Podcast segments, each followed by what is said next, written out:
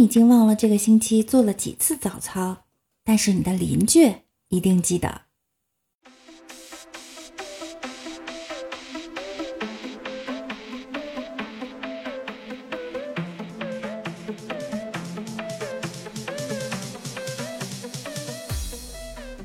Hello，大家晚上好，欢迎大家来到万事屋。小的时候喜欢唱歌，邻居都夸我嗓音特别好。长大了，我男朋友家的邻居也夸我的嗓音特别好。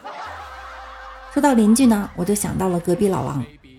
隔壁老王是全世界大部分华人都认识的人物之一，他有可怕的繁殖能力，还有多种身份。他可以是你老婆婚外情的对象，也可以是你家小孩的爸爸，还可以是你作为泄愤的对象，还可以当做笑话的主角。有一天，老王和李大脚说：“兄弟，听说你老婆怀孕了，我真想为你唱首歌庆祝庆祝。”哎，老王，你太客气了，唱什么歌啊？我种下一颗种子，终于长出了果实，今天是个伟大日子。其实你要这么想，孩子呢虽然不是你的，但他还跟你的姓儿，管你叫爸爸。你再看看隔壁老王，这分明是他的亲生儿子，他却不能相认，也不能随他的姓儿，是不是他更悲催一些？李大脚小的时候问爸爸：“爸爸，我到底是哪里来的？”这个这个，你是网上下载的，可是我们家去年才有网络呀，我都六岁了呀。妈妈在旁边打圆场。傻孩子，是蹭了隔壁王叔叔家的 WiFi。爸爸内心咯噔一下，好像哪里有点不对呀。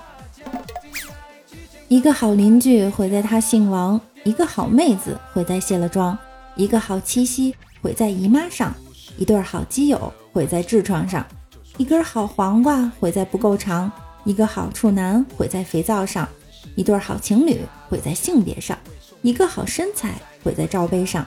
一段好片子毁在打码上，一个好段子毁在没有打赏。李大脚上学的时候和一个女同学去学校门口吃烧烤，烧烤摊前有一则广告，上面写了三行大字：烤牛肉串、鸡腿儿、鸡心。结果旁边一个女生很大声的读道：“烤牛鸡鸡。”在学校里，班主任为皇帝。老师为嫔妃，课代表为文臣，支书为武将，学霸为太子。那班长是什么呢？班长必须是一位能同时接触到皇帝、嫔妃、文臣、武将、太子的人。李大脚想了半天，终于得出了结论：班长是太监。一天，李大脚在学校给一帮女同学讲笑话，他动情地说。从前有一个太监，接着他住口了，不讲了。一群女生非常着急的问：“下面呢？”李大脚却露出坏笑的说：“哼，下面，下面没有了。”说到太监啊，今天给大家普及一个冷知识：太监作为宫廷制度畸形的产物，尊严一直都被人践踏。在古代，虽说有那么几个掌权的大太监。但是无不是一步一步熬出头，太监的地位低下，达官贵族看不起，就连平等的宫女们也对他们嗤之以鼻，避而远之。除了生理丧失，还有一股异味难以忍受，这股异味就是尿骚味。太监在净身完毕之后，最后一个步骤就是在伤口上插上羽毛，撒香灰，这个是为了防止伤口愈合过程中形成封闭堵塞。太监净身之前吃蛋黄是为了减少排尿，净身之后三天内不能喝水，三天过后拔掉羽毛，如果有尿液喷出，那么净身就代表成功；如果没有，则是净身失败。等待他们的只有死亡。净身成功的会留下一辈子的后遗症，就是尿失禁，这也就是太监身上怪味的起因。可以说。这个怪味儿会终身伴随着他们，为此太监身上常年带着两样东西，一是护膝，绑于裤子之内，因为太监在宫廷中的地位低微，随时随地都要跪拜，为了保护膝盖，他们就在裤子膝盖处做了一对护膝。另一个呢，就是尿不湿。太监们平常都用毛巾垫于私处，为的就是怕漏尿打湿裤子，尤其是夏天，太监身上的尿骚味儿更加的浓烈。因为这个尴尬，就连宫女们都对他们避而远之。或许是这个原因，没有掌权的太监往往只能在宫里从事一些体力劳动，那些伺候主子们生活起居的，往往就是宫女了。通常，太监净身完之后，皮肤会有变化，身上会脱毛，脸上变得没有胡子，嗓子慢慢的变得尖锐。如果小孩的时候就净身，长大了声音完全就是女生了。当然，太监呢也要练好了一身绝活，那就是舔功。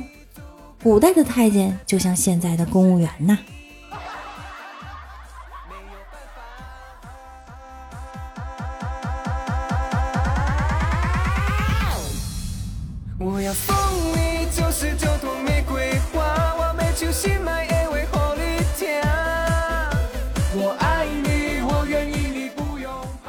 置身事外，谁都可以心平气和；身处其中，谁还能淡定从容？所以，不要轻易的评论别人。经常和你斗嘴的人不一定喜欢你，经常说你的人一定是在乎你的人。但是，经常说你胖的人，你一定要弄死他，吃你家大米啦，吃你家锅包肉啦。李大脚从小就沉默寡言，性格懦弱。学校的富二代经常以欺负他为乐。有一次，他忍无可忍，说道：“干你娘！”结果换来的却是更加暴力的一顿毒打。时光荏苒，从学校毕业十年有余，他苦练技术，学习姿势，终于当上了鸭王。望着怀里的女人，他笑着给富二代发过去一张照片。你以为我说干你娘只是骂你的吗？每个国家风俗是不一样的，在国外，中国人和外国人一起上学，打起来了，中国小伙打输了就说干你娘，外国人不懂，于是就问旁边的中国人，中国人解释半天还是没懂，就说 fuck your mother，外国人听后连忙扶起中国小伙说，不好意思，我不知道你是我妈妈的男朋友。其实人生没有什么想不开的，如果你想不开，就去三个地方看看：一个是医院的重症病房，第二个是火葬场，第三个是牢房。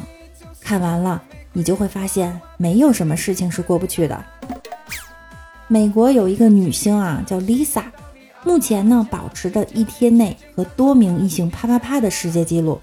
在二零一四年十月的时候，她在波兰情色博览会上。二十四小时内和九百一十九名男子滚了床单，这一记录至今未被打破。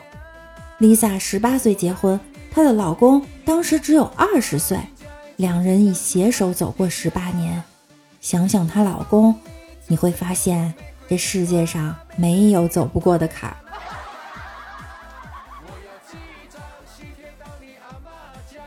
不要当星爷不演了才觉得欠他一张电影票，不要等科比退役了才觉得应该去现场看一场比赛，不要等我离开了才后悔没有订阅我的专辑。人生没有后悔药，只有早知道。抓住机会，不给人生留下遗憾。好啦，今天我们的节目就到这儿了，感谢大家的收听，我们明天再见。